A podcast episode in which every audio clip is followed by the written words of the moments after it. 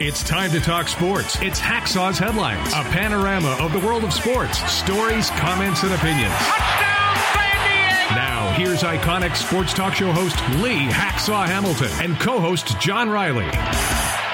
Who wants to talk sports? We do. From our Dixie Line Lumber and Home Center studios in San Diego, we welcome you to our Monday bonus podcast coming off a great sports weekend, the Super Bowl. Good afternoon, everyone. This is Lee Hacksaw Hamilton, along with my co host, John Riley. We are here to talk football and a ton of other topics on the table. Our Monday Bonus Podcast is brought to you by Dixie Line Lumber and Home Centers. Nine store locations to serve you in San Diego. You got projects, you need to talk to them about their projects. Remember the name Dixie Line Lumber. And by North County Eye Center of Poway and Escondido. You have concerns about your vision, you need tests, you need recommendations, you need North County Eye Center, Poway and Escondido. John Riley, what a great sports Super Bowl weekend we've come through. Maybe the greatest game of all time. Yeah, fascinating game. I know you had a full day yesterday. what time did you go to bed last night? Oh, it was after midnight after I got done writing everything I had to write, and it's all up on my website, and you've got it, and we're going to talk about it. Uh, just, just an amazing game. Before we hit the floor running and talk about topics on the table, a reminder we want you to share and subscribe to our podcast. That way, you'll get all the alerts every time we put something up on the podcast. We also want you to register to become part of Hacksaw's Insiders Group. If you go to my website, leehacksawhamilton.com, all that's written, there's an orange box right on the homepage. Just fill out the information. You get on our mailing list, and then every time we add something to the YouTube channel, we put something up on the website, you'll get the data too. And we got some plans for 2024. We're trying trying to roll out, you'll be part of that because you're part of Hacksaw's Insiders Group. And John, when we're done, your segment, hmm. Fans Forum with your best friends. And for everybody that's new to our podcast, doesn't understand what Fans Forum is, tell them. Yeah, so this is your chance to get involved. It's just like the old days on 690, 1090. Want to place a call, get, a, get on the Aztec hotline, the Super Bowl hotline. This is your chance to drop a question or comment for Hacksaw. Just type it in the live chat. Facebook, YouTube, or Twitter will get you involved in Fans Forum. And just a reminder share and subscribe. Tell all your friends what we do. Our Monday and Thursday podcast that start at 1 p.m. Pacific. Tell them what we do, all the written content on my website. John, give me a word to describe what you saw Super Bowl Sunday. I think, well, there's a lot of different words, but I, in the, the beginning of the game, it was a slugfest. I mean, it was just a brawl. Dynasty versus disappointment. I think that's probably the, the word that I'm going to use. Let's talk about the Chiefs and dynasty. Kansas City wins the Super Bowl 22 19 in overtime. Come from behind win. They won the game because of coaches' adjustments. Andy Reid's play calling, throw to the second and third receiver, throw to the backup tight end, move Patrick Mahomes around. His play calling was dynamic. That's why the sub heroes were the tight end Watson and the backup wide receiver Scantling. He created running lanes for Patrick Mahomes. They went max protect. They changed their formations, which kind of slowed down the pass rush. They had the 75 yard touchdown drive against the clock and against that San Francisco defense at the end of the game. Harrison Butker, what an unbelievable kicker he is. Four more field goals in pressure packed times. We had the screaming session on the sideline between Kelce and Reid because Kelce was peeved he was not in certain mm-hmm. formations when a turnover occurred. And Reid marches towards Bill Belichick's 33 playoff wins in the course of his career. Andy Reid's now got 27 postseason wins at the special time of the year. Uh, in terms of the incident, yeah, you can say that was a flashpoint. Kelce, the competitor, Reid, the stoic coach but it was a bad look. It was a really bad look for Travis Kelce. I think Kelce owes Andy Reid an apology for what he did mm. because that was really over the top. If it had been somebody else, it'd probably be real problems I'd have to deal with because it was Kelce that kind of sloughed it off. But I think Kelce owes Andy Reid an apology. Shanahan, Mike's got uh, a son who's got a problem in postseason. Kyle has just not gotten the job done. This is going to be an albatross around his neck till he wins postseason games. He has now lost four critical playoff games when they've had double digit leads Ooh. as a head coach or when he was in the Super Bowl with Atlanta. That's that's not a success rate that you want. Dominant first half. That was a defensive war. Then it became a war of attrition in the second half. What I don't understand when Frisco was dominating the first half, they played Powerball with Christian McCaffrey. And then they didn't use him from the back end of the second quarter through all, virtually the entire third quarter. He was not part of the offense. He fell in love with Brock Purdy trying to throw the ball against that pass rush. Uh, they used some motion, but they didn't bust any big plays using the motion. Not sure where the Jets' sweeps were that they used during the course of the season. Jake Moody did surprise us with a couple field goals, including the 55 yarder, but he missed a critical point after, and that's why that sucker wound up going to overtime. Terrible look to see Dre Greenlaw go down with a torn Achilles tendon, just jogging from the sidelines to go back onto the field. Boom, he goes down. Uh, it was a deathly silent at uh, San Francisco locker room afterwards. They're really hurting. And like I said, it's the fourth time Kyle Shanahan's lost a double digit lead in a postseason game that's cost him either a playoff win or, in this case, the Super Bowl. So you tell me your thoughts on what Kansas City did, the adjustments they made. Does Kelce owe Andy Reid an apology? And that albatross hanging around Shanahan's neck. Well, the, let's talk about the Kelce situation because, yeah, it was a bad look. And you, in the beginning of the game, there, Kelce wasn't really much in the rotation, not just on the field, but there weren't many balls being thrown to him. So I assume he was getting covered, and that's yep. why they were going to the other guys. But when he comes roaring out and like you know chest bumps Andy Reid and gets right in his face, I mean, clearly inappropriate. Andy Reid seemed to slough it off, say, "Oh yeah, it's just I love my guys; they're competitors." But it's funny how that photo of you know Travis Kelce right in Andy Reid's face is turning into a meme on the internet that's being used for all sorts of other things. of one guy yelling at another guy trying to get his point across. That's pretty funny. Um, you said um, on Thursday in our uh, podcast leading up to the Super Bowl that it was going to come down to the kickers, and boy, did it! That missed field goal that, that's the difference. The missed point after, or excuse me, the point after. You know, even after he hit like two 50 plus yard field goals, he misses a point after, and that's the thing that screws over the Niners. Yeah, eight missed kicks, most of them in the back half of the schedule, mm-hmm. and one in every playoff game they played. He missed something, so that's a tough call. Uh, I will say this unbelievable defensive war in the first half. How the guys on the defensive line had any energy left, John, to play the second half is beyond me. And then the game went to overtime. They had to be running on fumes.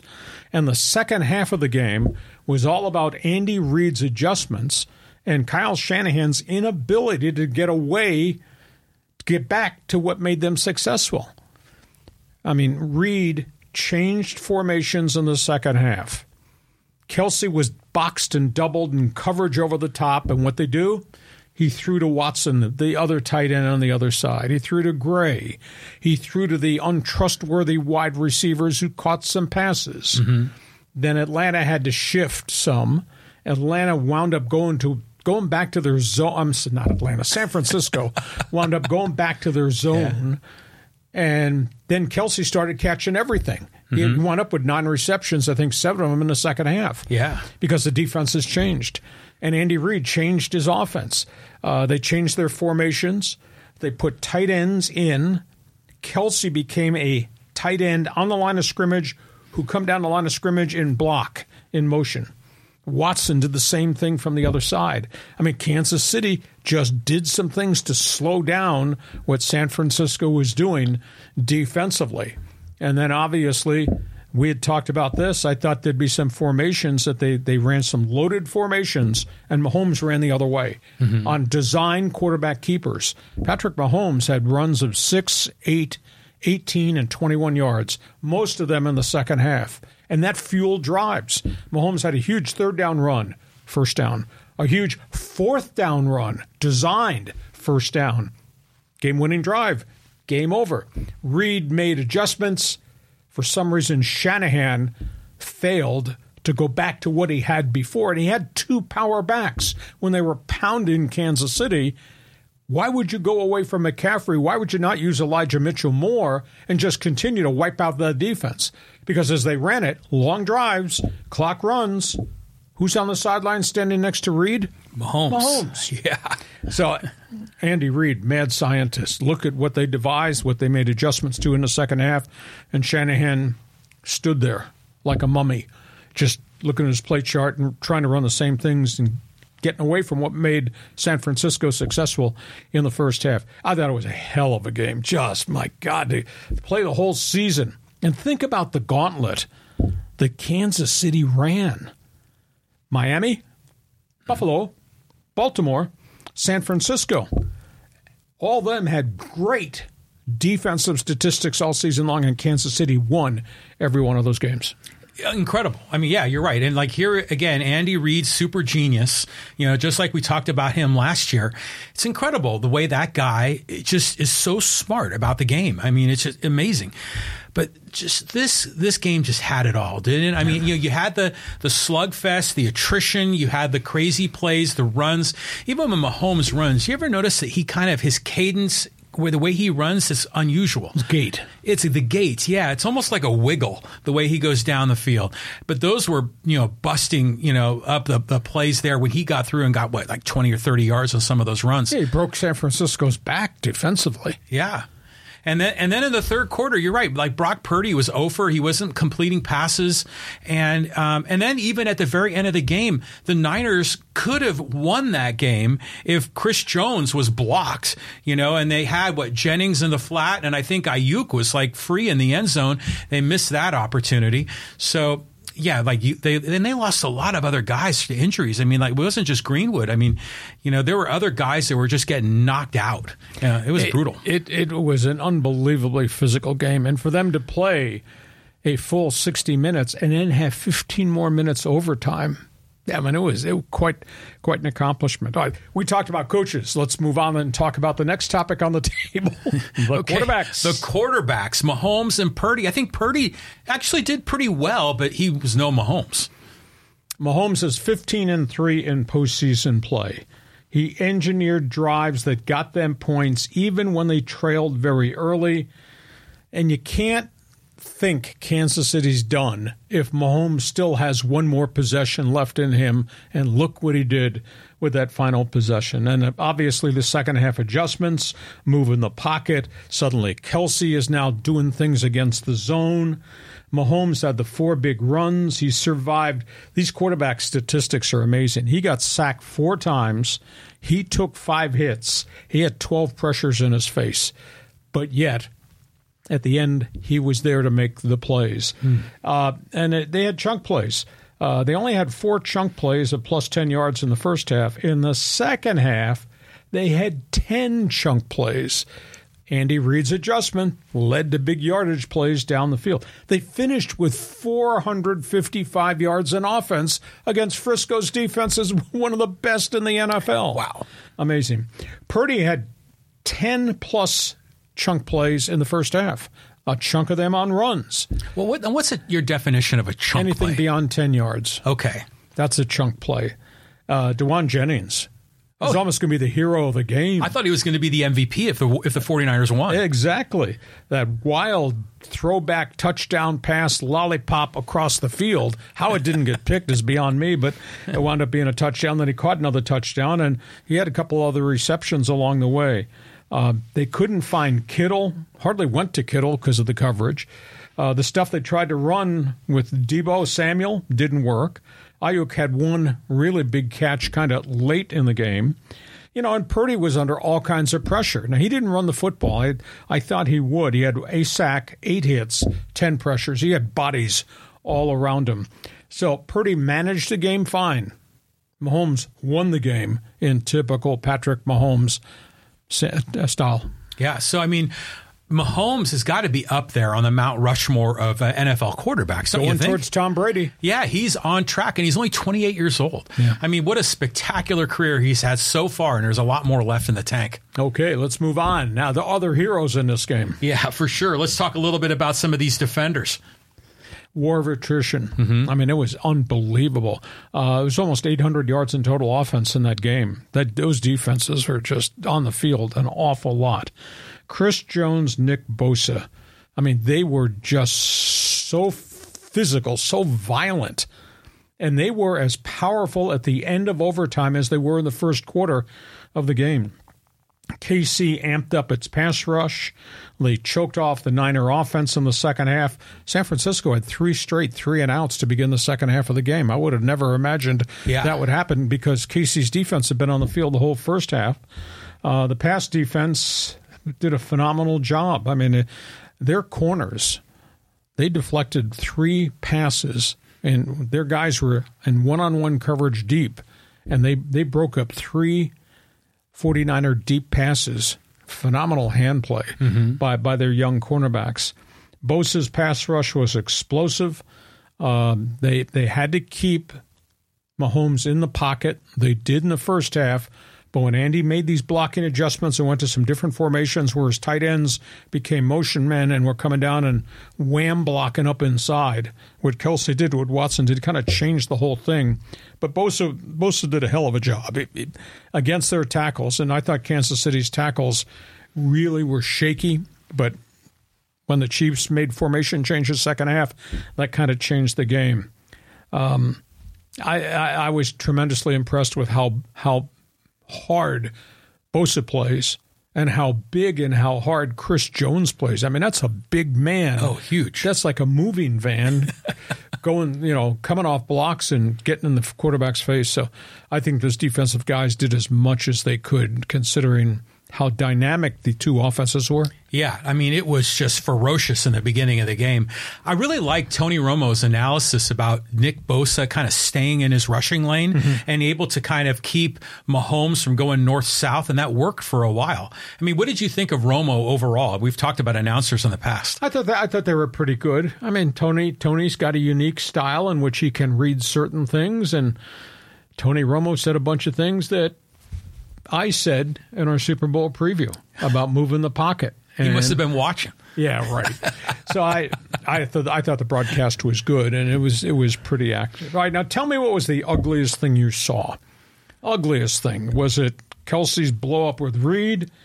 Was it all the shots at Taylor Swifties in the owner's box? Was it the bad commercials? Was it Usher's halftime show? What didn't you like? No, well, no, the, the Usher's halftime show was actually not bad. I enjoyed it. I didn't. I don't know a lot of his music, but I thought it was well done. Love everything about Taylor Swift. Keep showing her. I love everything about that.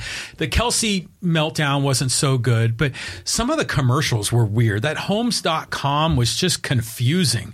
You know, Um, most of the commercials were off center. I said, "What are they advertising here?" I thought the, one of the best ones was Tom Brady with the orange glasses and the Dunkin' Donuts. Yeah, that was a good one. You know, I, I, I, I like the RFK commercial. I'm not an RFK fan, but I love that old style commercial. That was a lot of fun. Um, you know, the, the Pfizer one, the celebration of science, I liked as well. So there were some good ads. It wasn't as good of an ad season as we've had in previous years, but there was not a lot to hate in this. Maybe in the very beginning, the game, if you weren't a, an NFL fan, the game probably felt a little slow at first. Yeah, it was all defense. Yeah, so you know people weren't getting into it, but boy, did it finish! It was dynamite at the end. Sledgehammer football turned into sizzle football towards towards the end. Okay.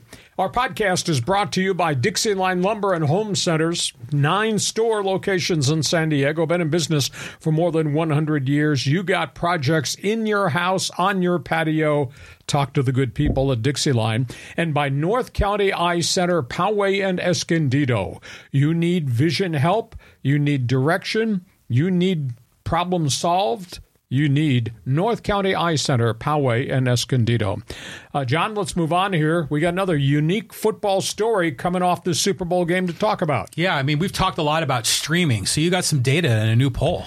Harris Poll this past week ran a survey of NFL fans around the country about pay TV in the Super Bowl.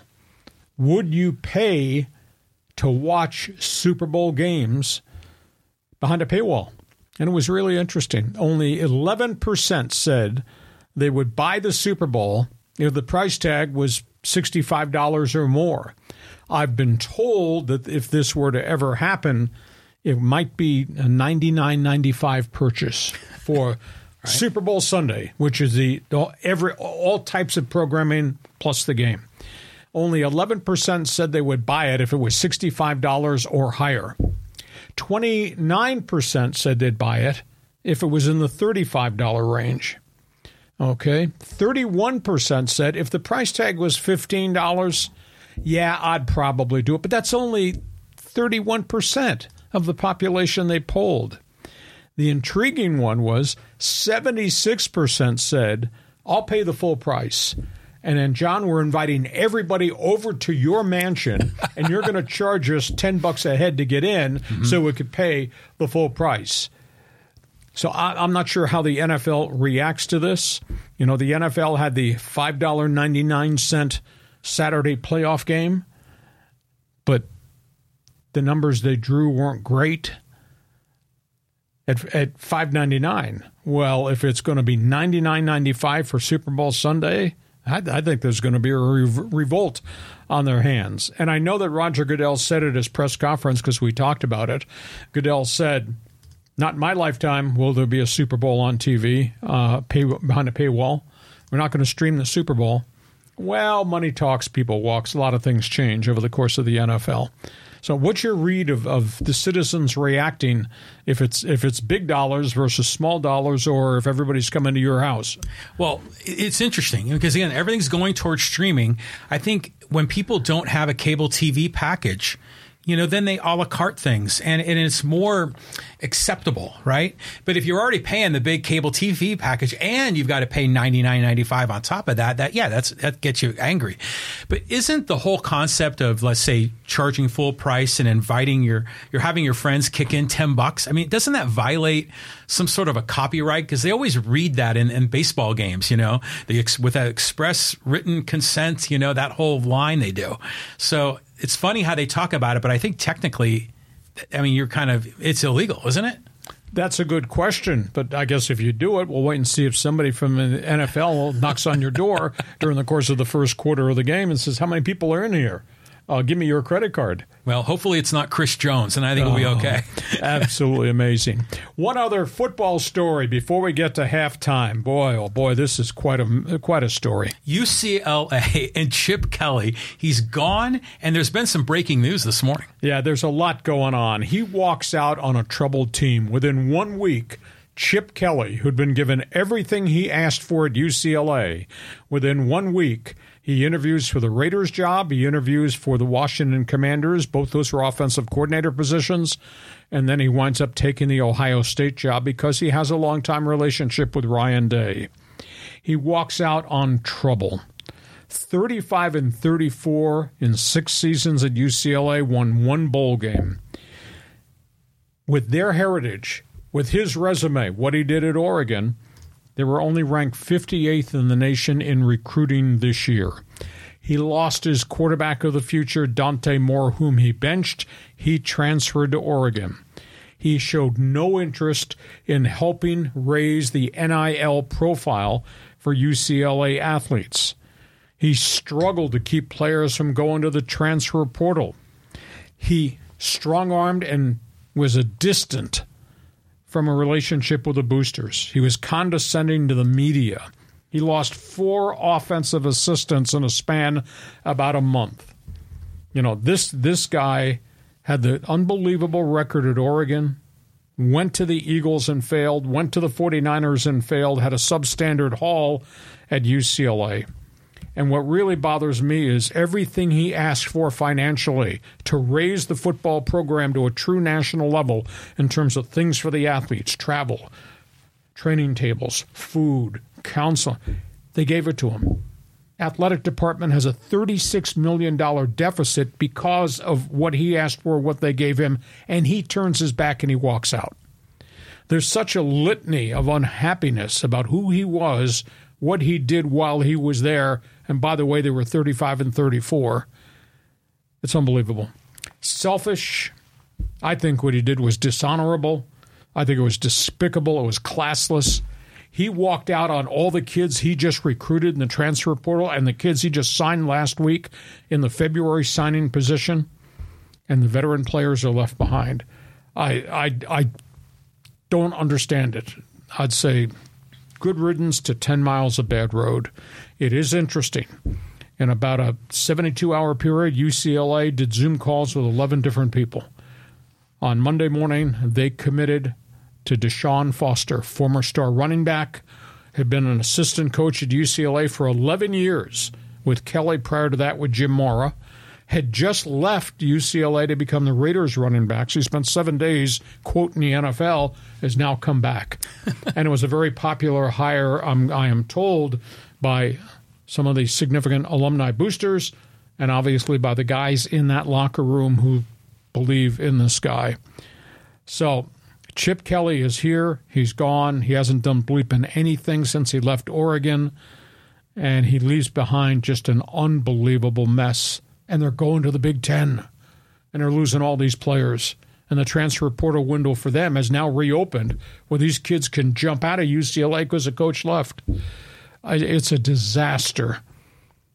You know, UCLA is going to become Washington State, a bottom feeder. Hmm. If they lose more players, we'll see if Deshaun Foster can put his finger in the dike and stop the flood, stop the bloodshed. So you tell me your thoughts on Kelly, the timing of what Kelly did, what Kelly did, what UCLA did on behalf of Chip Kelly, and now they have to face this mess. Go ahead. Well, first of all, you're right. UCLA has really bad financial problems. I think that's part of the reason they're going into the Big Ten because they couldn't fund. And it's not just football; they've got gymnastics and I mean a ton oh, of other sports. sports. and everything. Yes. Yeah, they I mean they have a huge athletic program, and so the deficit is you know it's football drives the deficit, but the other sports are part of it. I, generally speaking, do not blame people for leaving a job to go get something that maybe is better for their career. And in this case, I think Chip Kelly probably saw that. I mean, you get you, you know, you kind of link up with Ohio State and then more opportunities are going to come down the road. But yeah, he does leave people hanging, and that's just what happens when a coach leaves the, the, timing was unusual. You would think that if he would have left, he would have left right after the season. Exactly. You know, so now this does put UCLA into a bind. But it's interesting too because you know we've talked about Chip Kelly, and you know, we generally have liked him because he's like a, a bright light. He's a smart guy. But it's interesting how this happened so quickly that he abandoned UCLA and now is just heading out to Columbus. Well, his relationships were pretty shabby over the last two years. There are a lot of boosters, big money givers, donors, we're we're done with them. They, they, but you know, I blame the president. I blame the athletic director. You know, Martin Jarmond might be the next guy that should leave. He's the AD. They they negotiated. They couldn't fire him. Eight point nine million dollar buyout. If the guy fails and then you got to pay him eight nine point nine to leave, what's it say about your business acumen? Right. That's a big issue. I just have a problem with him doing it this late in the season. And what about the the kids he just signed that he has he has left behind? Uh, it to me, it's just a bad, bad look. But then Chip Kelly doesn't give a bleep about what the media thinks. What well, the now all players think. are going to go into the portal too. I exactly. mean, it's everything is going to be blown up. So that's the end result. Deshaun Foster stays home. He's a UCLA guy. We'll see if they surround him with a, kind of a different coaching staff along the way. So we've thrown a lot of topics on the table here in the first half of our Monday bonus podcast. So feel free to jump into the fans forum. Your thought on what Andy Reid did, what Kyle Shanahan did not do, your thought about behind the paywall. Would you pay if a Super Bowl winds up on streaming? You got an opinion about Chip Kelly, UCLA? Feel free to sound, stand up, sound off, pile on if you wish. No personal foul penalty flags to be thrown on that topic on the table. Hey, we get to halftime. Program reminder if you like what we're doing. John, for everybody that's joining us late, Fans Forum. This is kind of unique part of what we're doing. Oh my God. I mean, you should see all the people in here. All the Winnipeg guys have piled in too.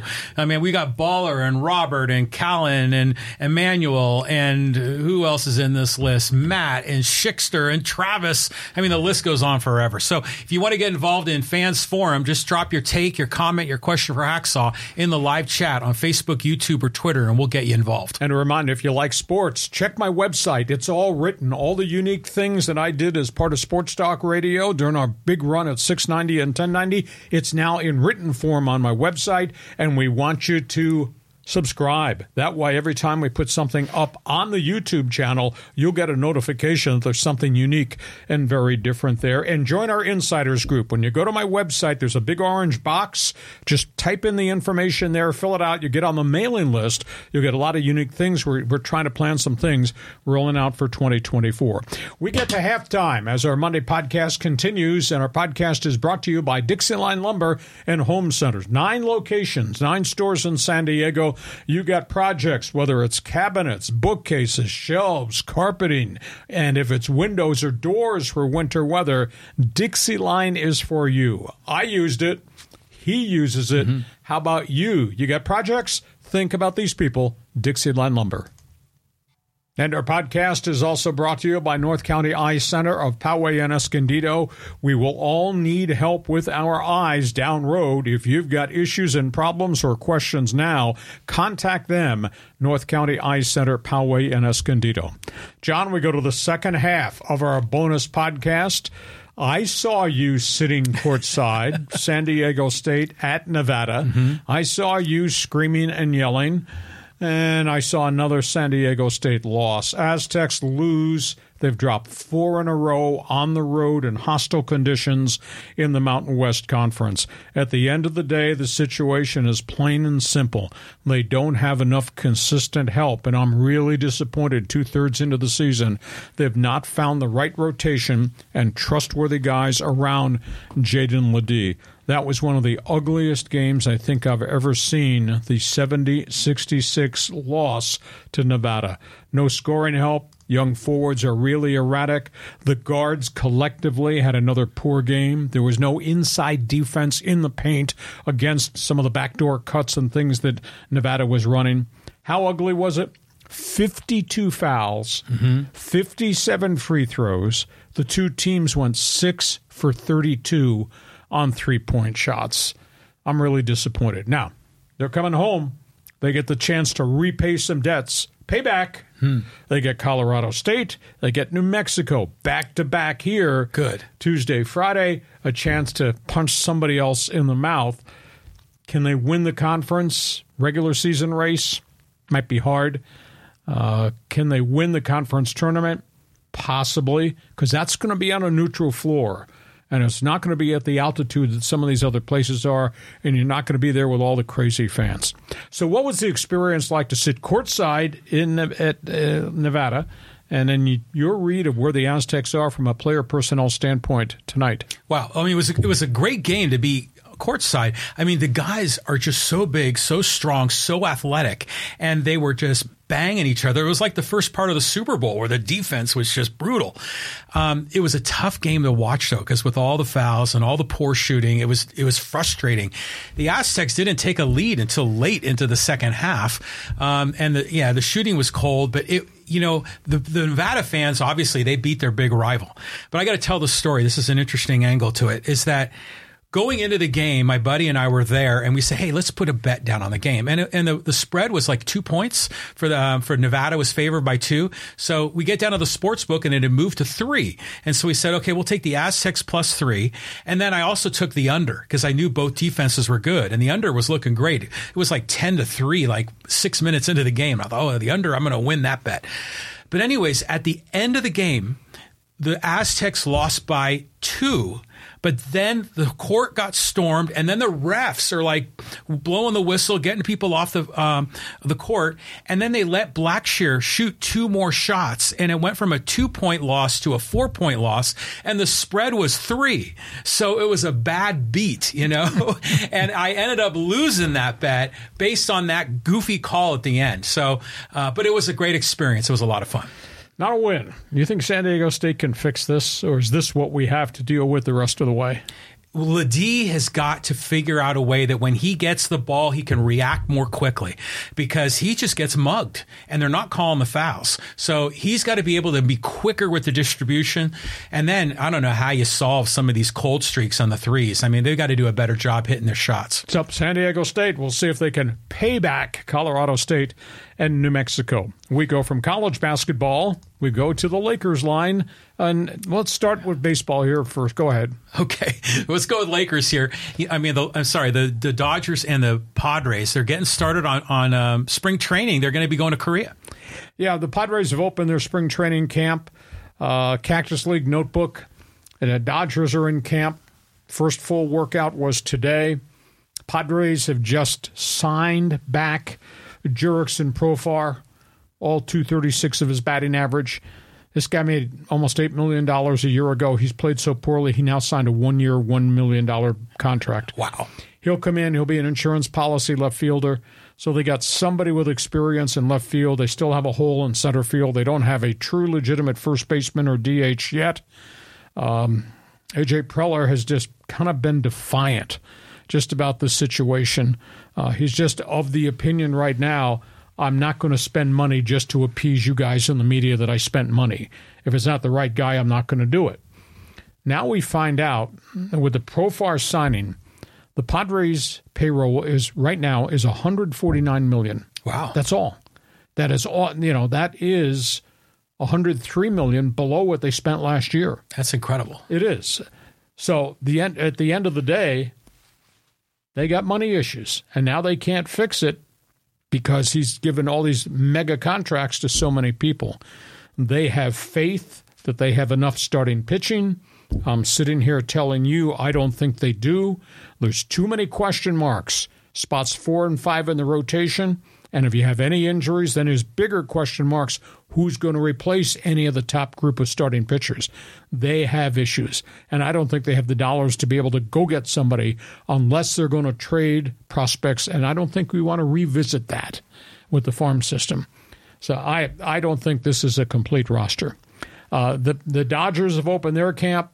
Uh, they think they have enough pitching. There's going to be a lot of a lot of pressure on the young arms like Bobby Miller and Michael Grove and Stone that these guys are going to have to step up and at least start the season and be decent for them till they can get uh, the the injured pitchers back. Walker Buehler is is probably going to sit the first month as he continues to build stamina. They think he'll be back now, maybe May first. Dustin May, maybe July 1st. Kershaw says now August 1st. So at least the Dodgers have a lot of depth that's had success in the minor leagues that they think are, are going to be able to bail them out. And then there's the Ohtani factor. This is amazing. And I experienced this before when I went to spring training the first time the Angels signed a Japanese pitcher. And the media onslaught. It's like a tidal wave of Japanese and Korean media. It's fascinating to watch. So Ohtani did his first full batting practice today. They had almost 80 media people, including probably 50 to 60 of them from the Pacific Rim. Mm-hmm. He hit 10 home runs in 21 pitches Oh today God. in his first BP. He's wearing a big brace on his elbow. He's been taking full swings. Uh, that was pretty impressive. But his first press conference, it's a mob scene. It's like that's the only guy there that they're covering. It's phenomenal. So this Dodger spring training camp is really different than any camp they've had before, just by virtue of the entourage that trail him. He goes from the batting cage to batting practice out on the open fields on the back fields. Mhm. And you watch, and here's Ohtani with his bag with all his bats going from here, the batting cage inside, to over there to face live pitching. He's walking, and behind him is a conga line of all the media, most of them Pacific Rim guys. It's just, it's fascinating. I'll be intrigued to see whether Ohtani meets with the media daily because the Angels shielded him, did what he wanted. He would only talk to the media one time a week. Oh, He didn't talk every day like every other player is accessible in the clubhouse. He was not. So we'll see if, if the Dodgers change that at all. Uh, so that's where we are. Preller is defiant. He thinks they have enough. I don't think they got enough. And it's obvious now this is a money crunch. This whole thing with the Bally TV money gone away. I still don't have the, the finality of whatever this TV deal this year is going to look like that MLB is putting together. And he says, We got all these guys. Mike Shildt uses the word opportunities. We have opportunities for these guys. I just don't think they have enough players. Granted, the veterans, I think, will all have bounce back seasons, but I don't think they have enough starting arms, and they still don't have some of these other position guys in the batting order to be filled with credentialed guys. That's my spin. Your thoughts on the Padres Dodgers? Well, you know, if you're AJ Preller, do you want to sign Noah Syndergaard? I mean, that guy is had trouble, he struggled, and you'd probably end up having to spend 10, 15 million to no, get him. I wouldn't do it. Well, I mean, these other guys are getting like 16 million a year for to be fourth and fifth starters. Yep. So Preller's in a tough spot. He can't afford to bring Snell back, but a lot of these other guys, they're just sort of eh, you know, they're meh. There's like nothing there. You know, you're not sure what you're going to get. It's almost worth a gamble to see if Brito or Vasquez um, or even Matt Waldron, you know, might be able to be functional in the fifth spot or the fourth spot in the rotation. But it's incredible. It's a hundred million dollars less than last year.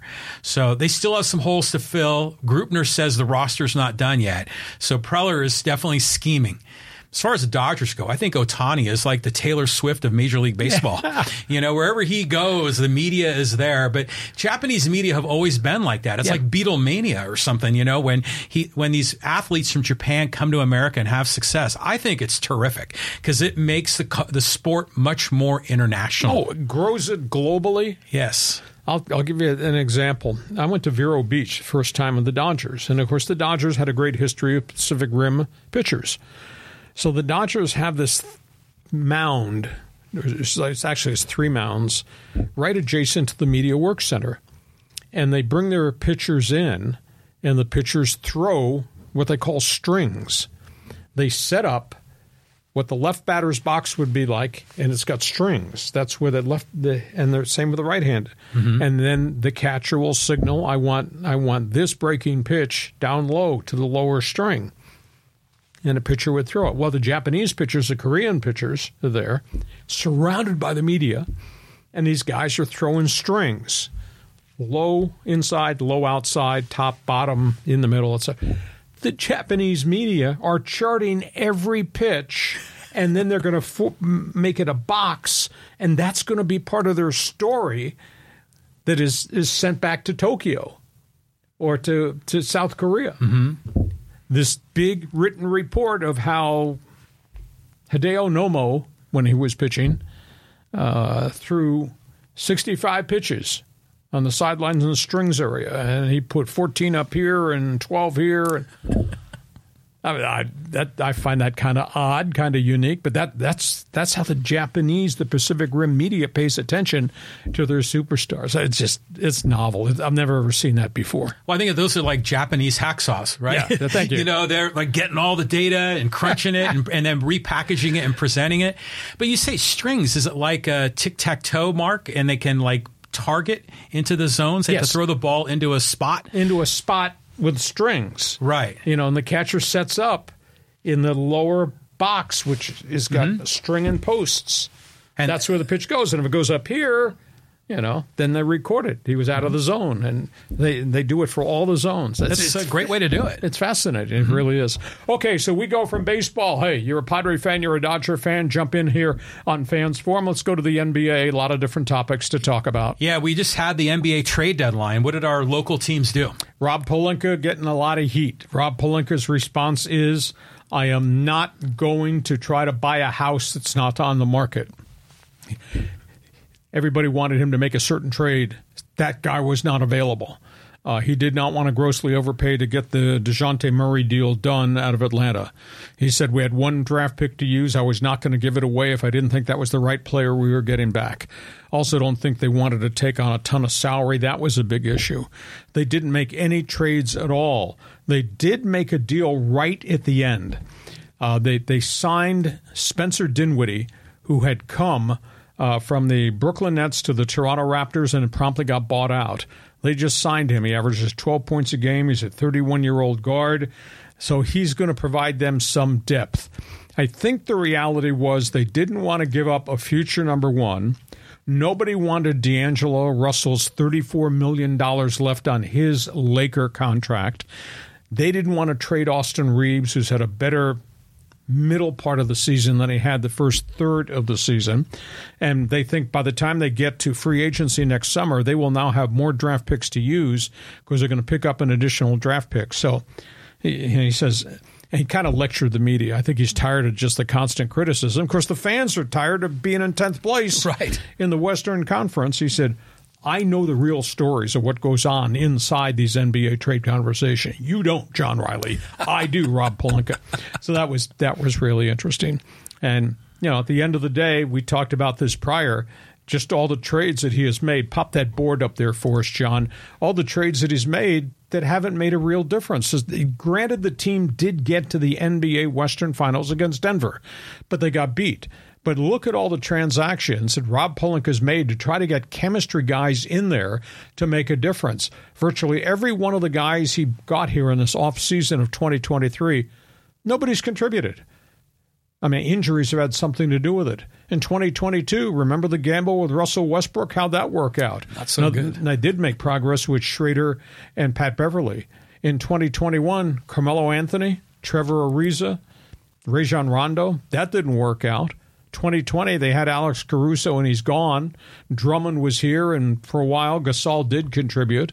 And, and back in 2019, Kentavious Caldwell Pope played well in spurts. Can't say the same thing uh, for Dwight Howard nor JaVale McGee. So he's tried virtually everything, has just not been able to make the chemistry come together. And this time he decided to, to keep his powder dry, hold on to his draft picks because he couldn't move D'Angelo Russell's contract. So we're looking at a Laker team that should make the playoffs, maybe. Probably going to wind up being in a play in series. I don't think they go more than one round. I, this roster just has, doesn't have enough around King James and AD.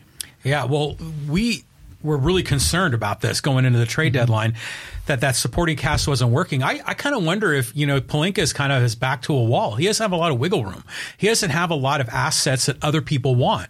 He doesn't have a lot of number one picks. All of his you know, other guys on the bench are kind of, you know, just taking up space and a check. So what, what can Pelinka do here? I mean, he, I think at some point he's got to ask himself, can he win with LeBron and AD? They came close last year. Can they turn it on this year in the playoffs and have a magical run again? I don't know. I don't see it with this roster the way it's configured, and they've had a lot of injuries to all those quote new guys that they brought in. You know, and LeBron has an option next year. Next year is the final year of his deal. His option's fifty one mil. He could opt out this summer and go somewhere else.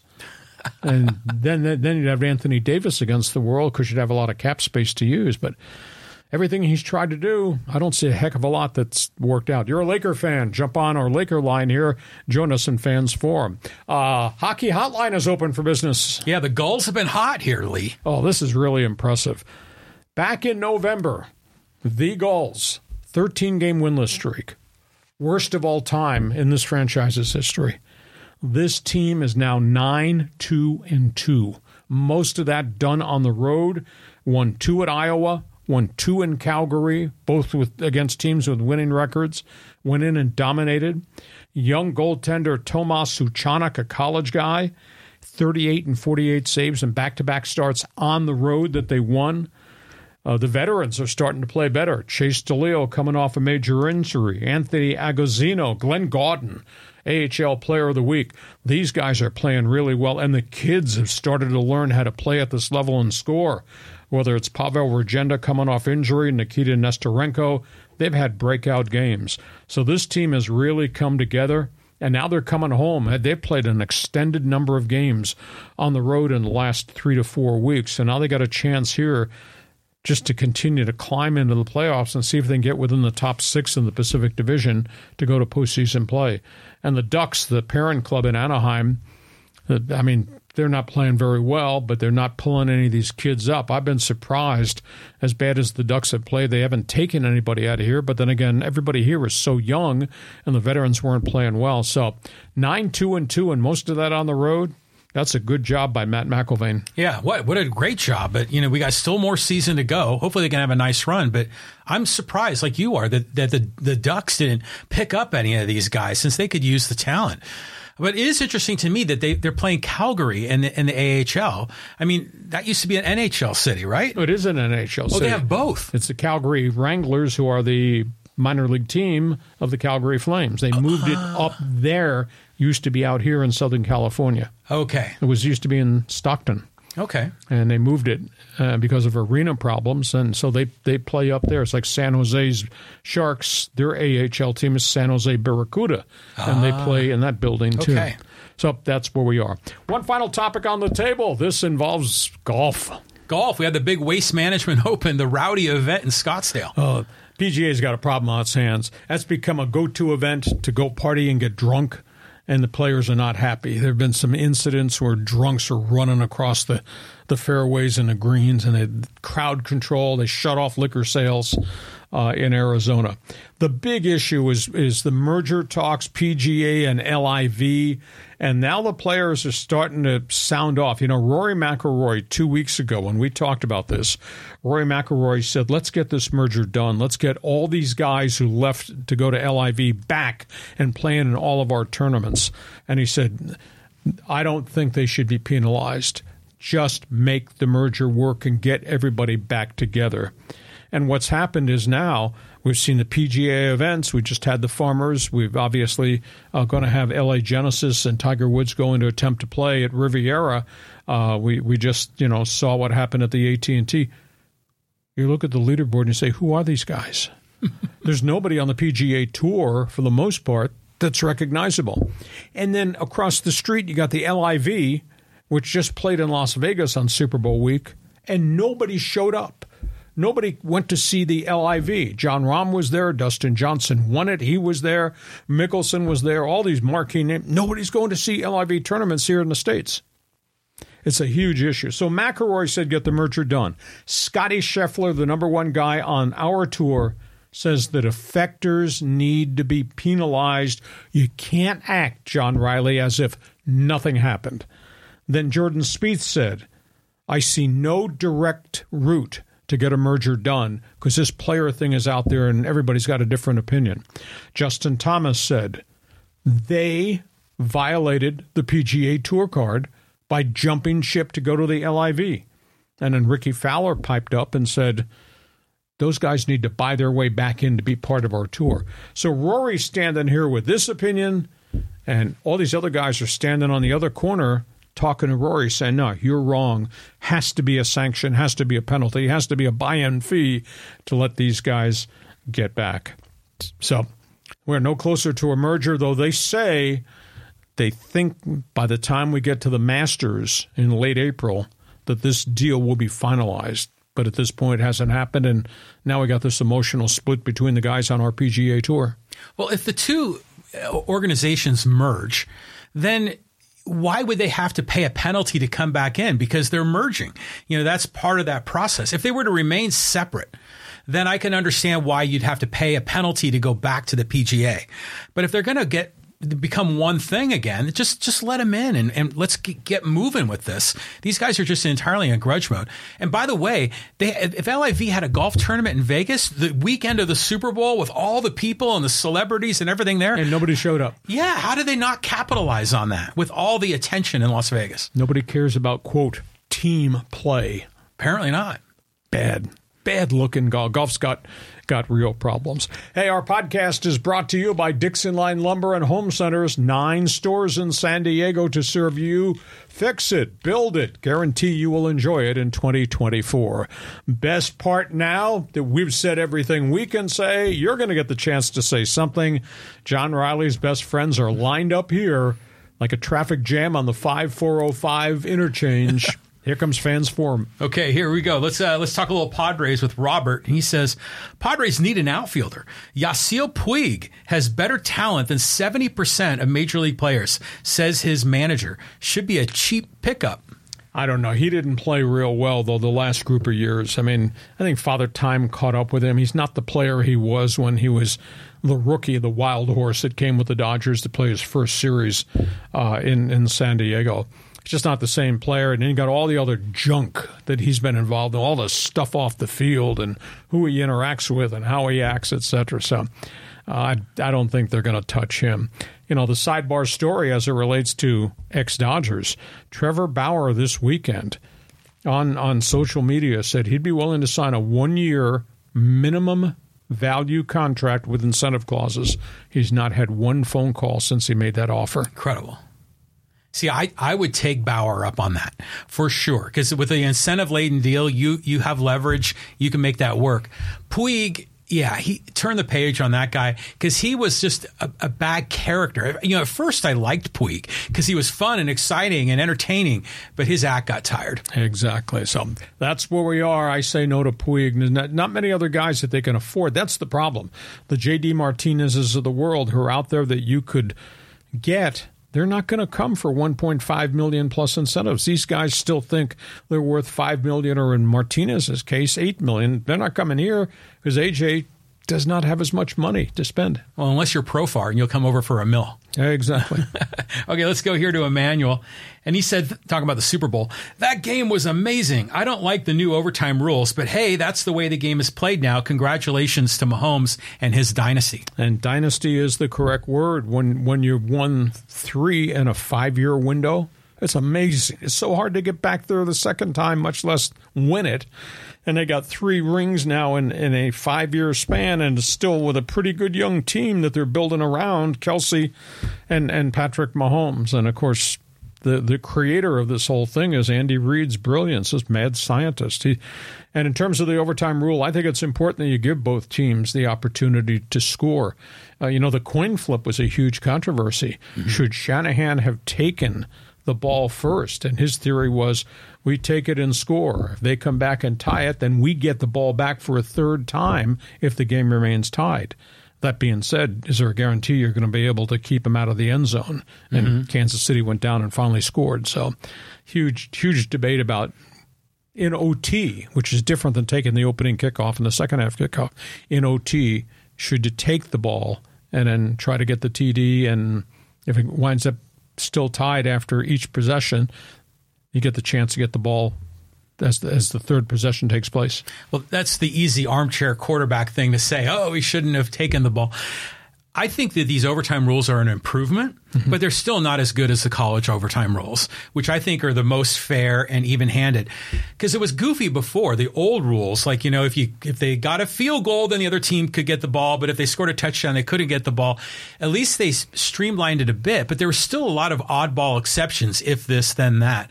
It'd be nice if they just played a clean quarter like they do in soccer, or they did the alternating possessions like college football. It's better, but it's still not where it should be. Yeah. College football, I understand you don't want these guys playing almost an extra half. The wear and tear factor on college kids. But, uh, you know, overtime in the NFL, just give them the ball to 25 yard line, see if they score. That sounds kind of gimmicky and gadgetry to me.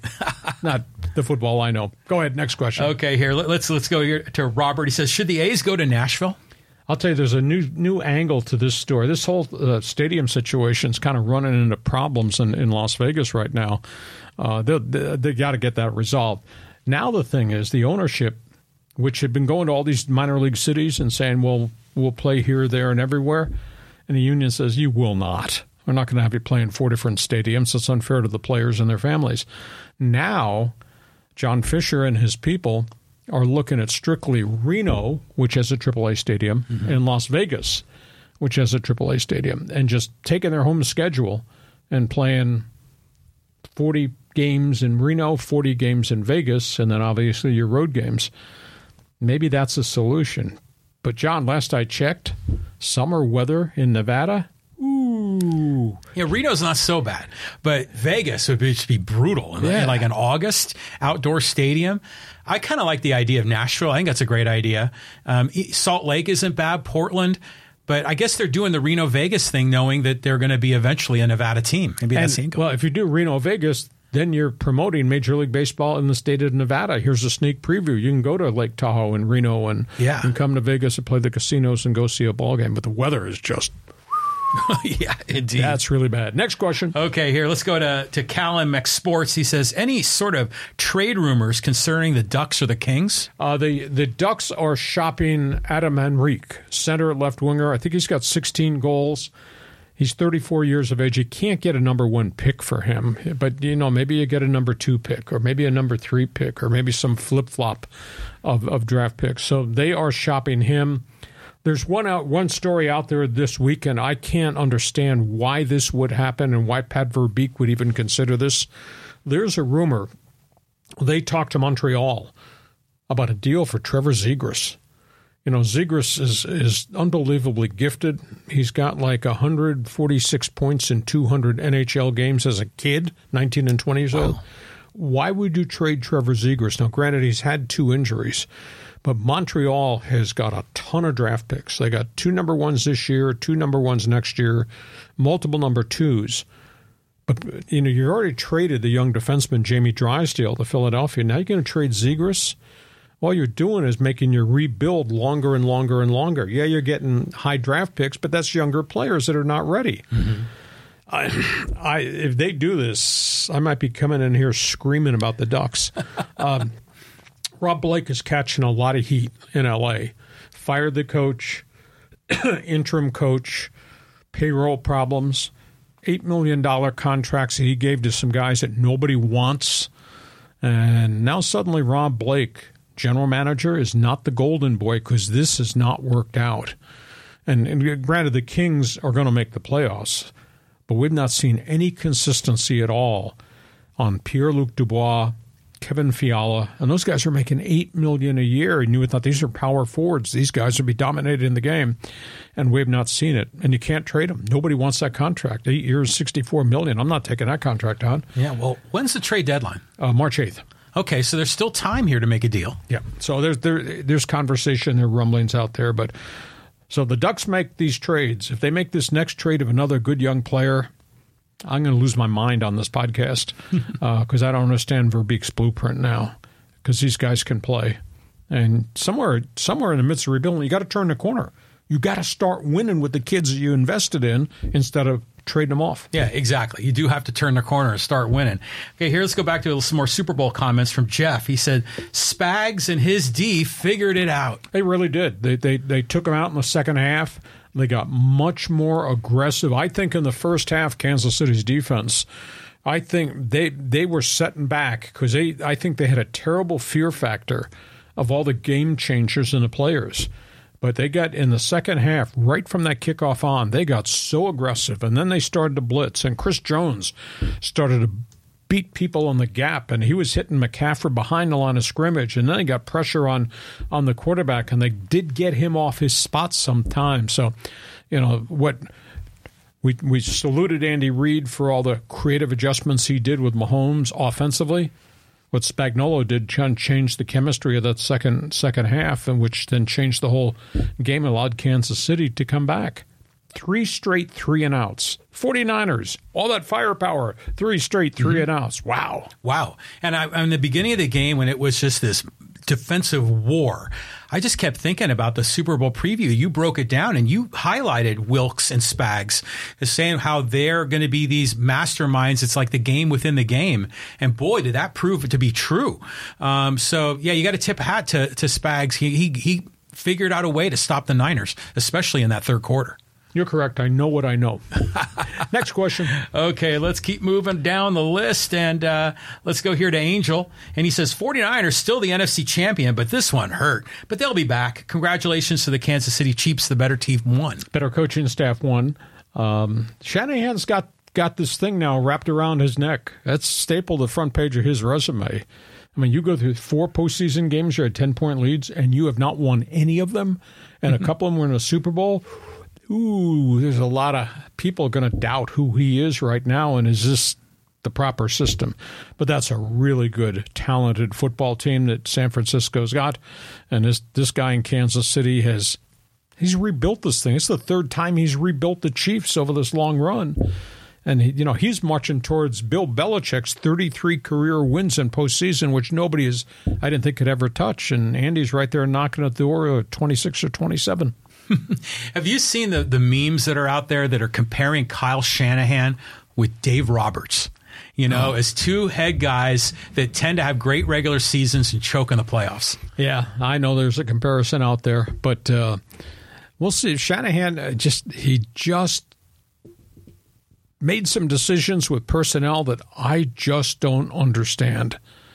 And the jet sweeps that they used, the motion package they used, didn't work against Spagnuolo's defense. And then they they ran McCaffrey a lot and threw to him a lot. Well, granted, I didn't think that McCaffrey physically could handle 30 touches mm-hmm. in a game with the pounding he takes, but they had Elijah Mitchell, the backup, who's a big, powerful backup guy, and they didn't do that. And it's like Shanahan just he became linked to throwing a ball, throwing a ball. Purdy and Purdy's facing all this pressure and got knocked off his spot and had to roll. And so Shanahan could have made adjustments, didn't. Kansas City did, and that's why there's going to be a parade on Wednesday.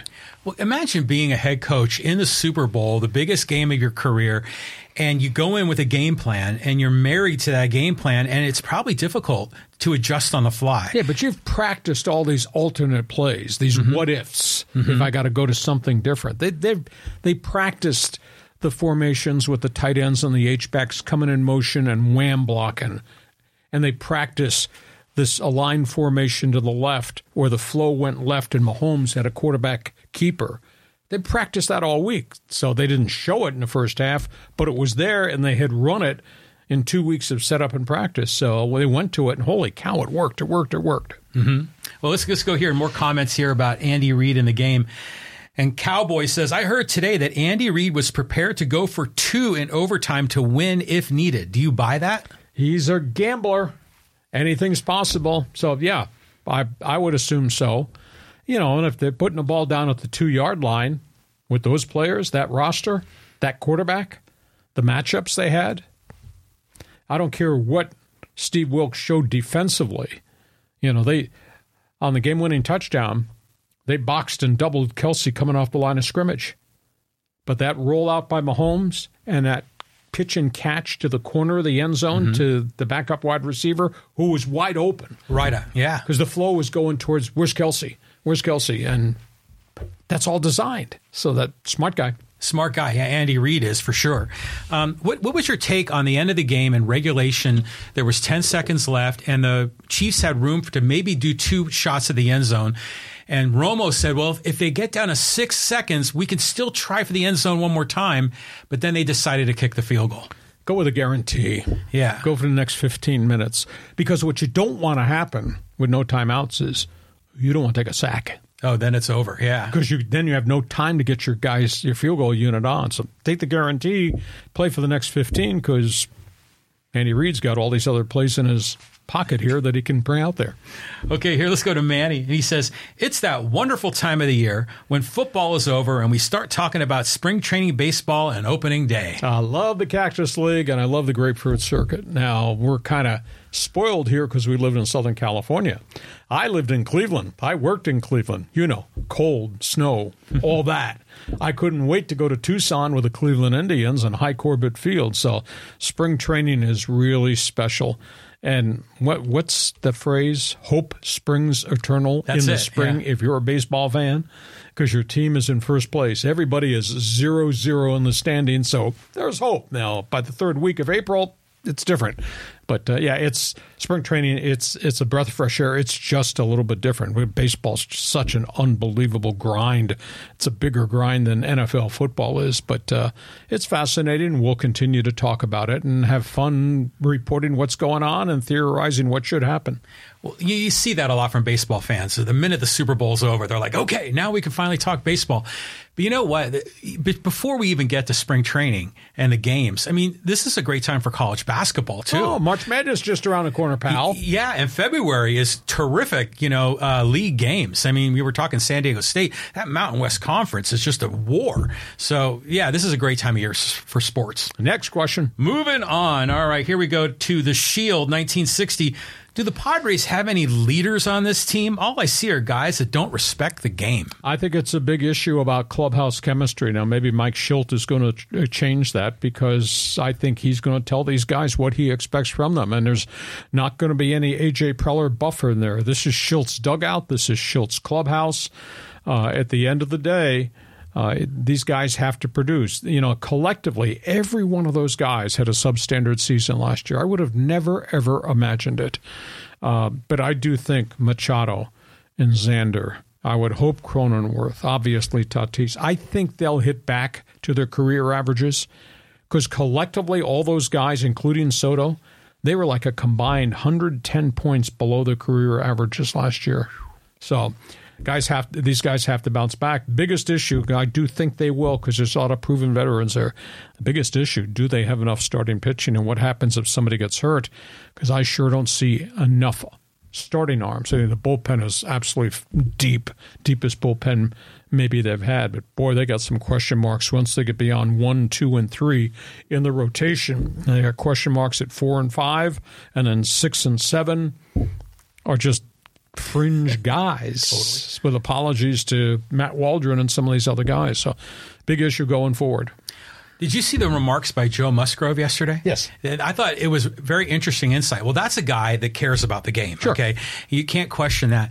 But he kind of took an indirect shot, maybe at uh, Bob Melvin and the previous coaching staff, saying they didn't have an identity in the very beginning. They all kind of just sort of rolled into spring training knowing they were loaded and knowing they'd figure it out. And they got off to that tough start. Now Musgrove says we need to decide who we are and what we're going to focus on and what's going to be our identity. And we need to de- define that right away in spring training. And Mike Shildt's hard edge will Hmm. help define that. Yes. He will run that dugout. He will run that clubhouse. I think the environment at Petco Park is going to be very, very different in terms of approach to the game and looking for leaders in the game and pride and things of that nature. Okay, let's move on here. We got a comment from Gary um, because I think Kelce owes a public apology to head coach Andy Reid. You don't shove your head coach, period. Kelce's kind of a big baby. Hope he's a happy big baby now. Well, I think it was a bad look. And I think it's a bad look for the Chiefs. It's a bad look for Kelce to have done that. And he can rectify that by saying, I publicly apologize for what I did. I know it's it's a flash moment, competitive guys. I've seen that happen a whole bunch of times. But you can't have it a physical, verbal confrontation with your head coach. Could you imagine anybody doing that to Belichick or Parcells? Oh, yeah, no way. So he owes him an apology. Great player, great team. That's a great leader and head coach. But Kelce, this case was wrong. I, I was thinking, watching that whole thing unfold, that, yeah, in the first half, he didn't touch the ball barely at all. Well, they boxed him out. They eh, doubled him. Yeah, and then the other guys like Pacheco were fumbling the ball, and there's a lot of other chaos. But I just kept thinking, you know, the story within the story is that all eyeballs are on Kelce, not just because he's a great tight end, but because of the whole Taylor Swift thing. Sure. And the ball's not getting thrown to him, so he can't impress his girlfriend with all of his great plays. And he was probably getting heated. He's like, man, I'm a great tight end. Get me the damn ball. And uh, they finally figured that out in the second half, But you don't confront your coach and body him especially in public. on camera. Yeah, for sure. There's so many cameras in every corner of that stadium. yeah, that was wrong. Okay. How about a couple social media comments here before we put a lid on this? I'll put a lid on this. All right, let's go over here to um, here's a comment about uh, the Chargers. This is from Al. He says, "Just say it, Hacksaw. Telesco is a smart guy, but not a football guy. Telesco drafted quick guys and fast guys, but not tough guys. That's why so many Chargers got hurt. Telesco gets an F grade. He failed as Charger GM. I wouldn't give him an F. I'd probably give him a C or a B. Uh, but he's a very conservative guy. It'll be interesting to see if he changes his persona now that he's gone to the silver and black. Uh, he was never a gambler. He's not a guy that would trade down and stockpile multiple picks. He was not a guy that would go into the free agent market and get a guy off waivers who might might have a checkered past. The guy could play well he never rented those guys, and that that's why I don't think they ever got this thing over the top. The the injury factor, I don't think it's got anything to do with toughness. It just those are just football injuries. I mean, guys, your your star left tackle dislocates his shoulder reaching to block a guy that was blitzing, and he gets pulled back. Boom, there goes his pec muscle. Uh, you know, your center, Pro Bowl center, has a heart arrhythmia problem that shows up at age 32. That that's not not not having tough guys. Those are just things. Guys fall into the back of your legs of your right tackle, and he suffers an Achilles injury. You know, and Austin Ekeler gets hurt because of an ankle issue. Those are just boom, boom, fast, you know, physical hit injuries during the course of a game. So we'll see. Uh, Telesco changes the image of Raider football. Uh, I think he'll go get more athletes, and we'll we'll see what now the new leadership comes. I I I bet you and I are going to be talking about some real surprise roster decisions that Joe Hortiz makes coming from Baltimore because he was there for 26 years and he lived that philosophy. They get rid of guys a year too early. They manage their cap pretty well, and they find gems. And I think we're going to see some guys disappear off this team. I'm not going to say total teardown, but I think there have to be changes because of the cap issue. I, I like the Hortiz press conference. That's like oh, a breath yeah. of fresh air. But let me just ask you, Hacksaw, longtime sportscaster in the NFL, who are some of your favorite GMs that you thought were especially brilliant? Beathard was the most unique guy I ever crossed paths with. He was so eclectic and his ability to find players at small colleges who became stars and his ability to cite and scope guys on other teams and say I can rent this guy and this guy will make a difference. So I, I would say he was one of the most unique guys that uh, I ever crossed paths with. Um, there was a, a, GM in Seattle that I really like, Randy Mueller. He was there during the transition when I was there and they rebuilt that thing with Dennis Erickson, who had had a great success as a college coach, and then they finally got to the playoffs with Mike Holmgren. And I like I like Randy Mueller's work, and and he knew players, and he knew how to find players and quote rent guys. Mm-hmm. Uh, so I, Beathard was there a long time, and I, I enjoyed him from a, just a whole wide variety of reasons with the Chargers, and we went to a Super Bowl. Think about that. Yeah, never got never got back, but we went there. Yeah. All right, one more here before we go on social media. Okay, let's talk about Preller and the Padres. And he says Preller has never put together a decent major league roster. He's great at scouting and selling everyone on the farm system. Pods have few homegrown players on the roster. He should have been fired long ago. Well, he traded. He's traded the farm system twice. You go through major league rosters, you'll find guys other places doing well. Who's the ace of the Atlanta staff? Max Fried. Max Fried, yeah. Yes. Who's the foundation of what they're trying to rebuild with in Washington? C.J. Abrams. Mm.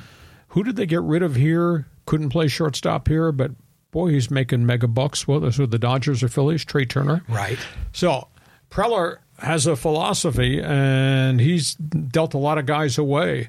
I think he's on his last legs. If this is not a playoff team this season, this ownership group, now that Peter Seidler's not there to be the buffer, uh, this this ownership group might want to make a change. But that being said, AJ's got a contract that runs through 2027. You're you're going to swallow that contract, and you got money issues already with Peter Seidler's passing and the loss of the TV contract. This is this is a tough call but he's reinvested in the farm system. But that's that's a year away at least, or a year and a half away before this whole next wave of kids comes. And I don't think he should be trading any of those kids that are double A or class A.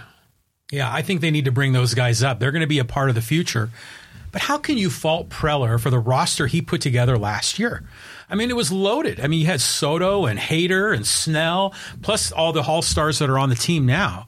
So yeah, he, people say he can't build a major league roster. I mean, come on, that was a really good roster. They choked, but on paper, that should have been a good team. So, do you blame Preller because Soto has an off year, or I mean, how, you how do you blame you blame Preller for the length of contracts that he gave everybody? Everybody. Now he's painted into a corner that he can't get out of because mm. he doesn't have the money, and nobody wants 10, 11, and 14 year contracts. yes, so right. that's that's a big issue. And you can blame Preller because he auctioned off all his young talent that are eh, all over Major League Baseball having some modicum of success. Mm-hmm. I think he has to be blamed for that. We'll see. I think they're going to have a bounce back year. But I have huge reservations. They don't have enough pitching, and he has no way to get pitching now because he's got all these mega contracts and he's got no dollars left in the checking account to go make a deal to go get an arm unless he trades somebody. And I don't want him to trade Rob Snelling, at, at their top pitcher at Double Yeah, A, or Dylan yeah. Lesko, the high number one draft pick who's down in Class A. So that's where we are. Hey, listen, we hope you have enjoyed our Monday bonus podcast. We kind of went long to make sure we got a lot of your comments on. Hey, tell your friends who we are and what we're doing. We do this Mondays at 1 p.m., Thursdays at 1 p.m. Subscribe, share, and register to join Hacksaw's Insiders Group. Our podcast brought to you by Dixieline Lumber and Home Centers, nine stores in San Diego to serve you, and by North County Eye Center, Poway, and Escondido. John, take a deep breath. My heart says we're diving into the Cactus League and the Grapefruit Circuit probably on Thursday mm-hmm. when we show up again to do this podcast. Yeah, and and by the way, check your calendar. Two days is Valentine's Day, so make sure you do your shopping. Yeah, I forget that all stuff all the time. hey, we thank you for joining us and being part of our team on Hacksaw's Headlines. Join us again for Hacksaw's Headlines on YouTube, Facebook, and Twitter. And find the audio version on your favorite podcast app. For more content, go to leehacksawhamilton.com.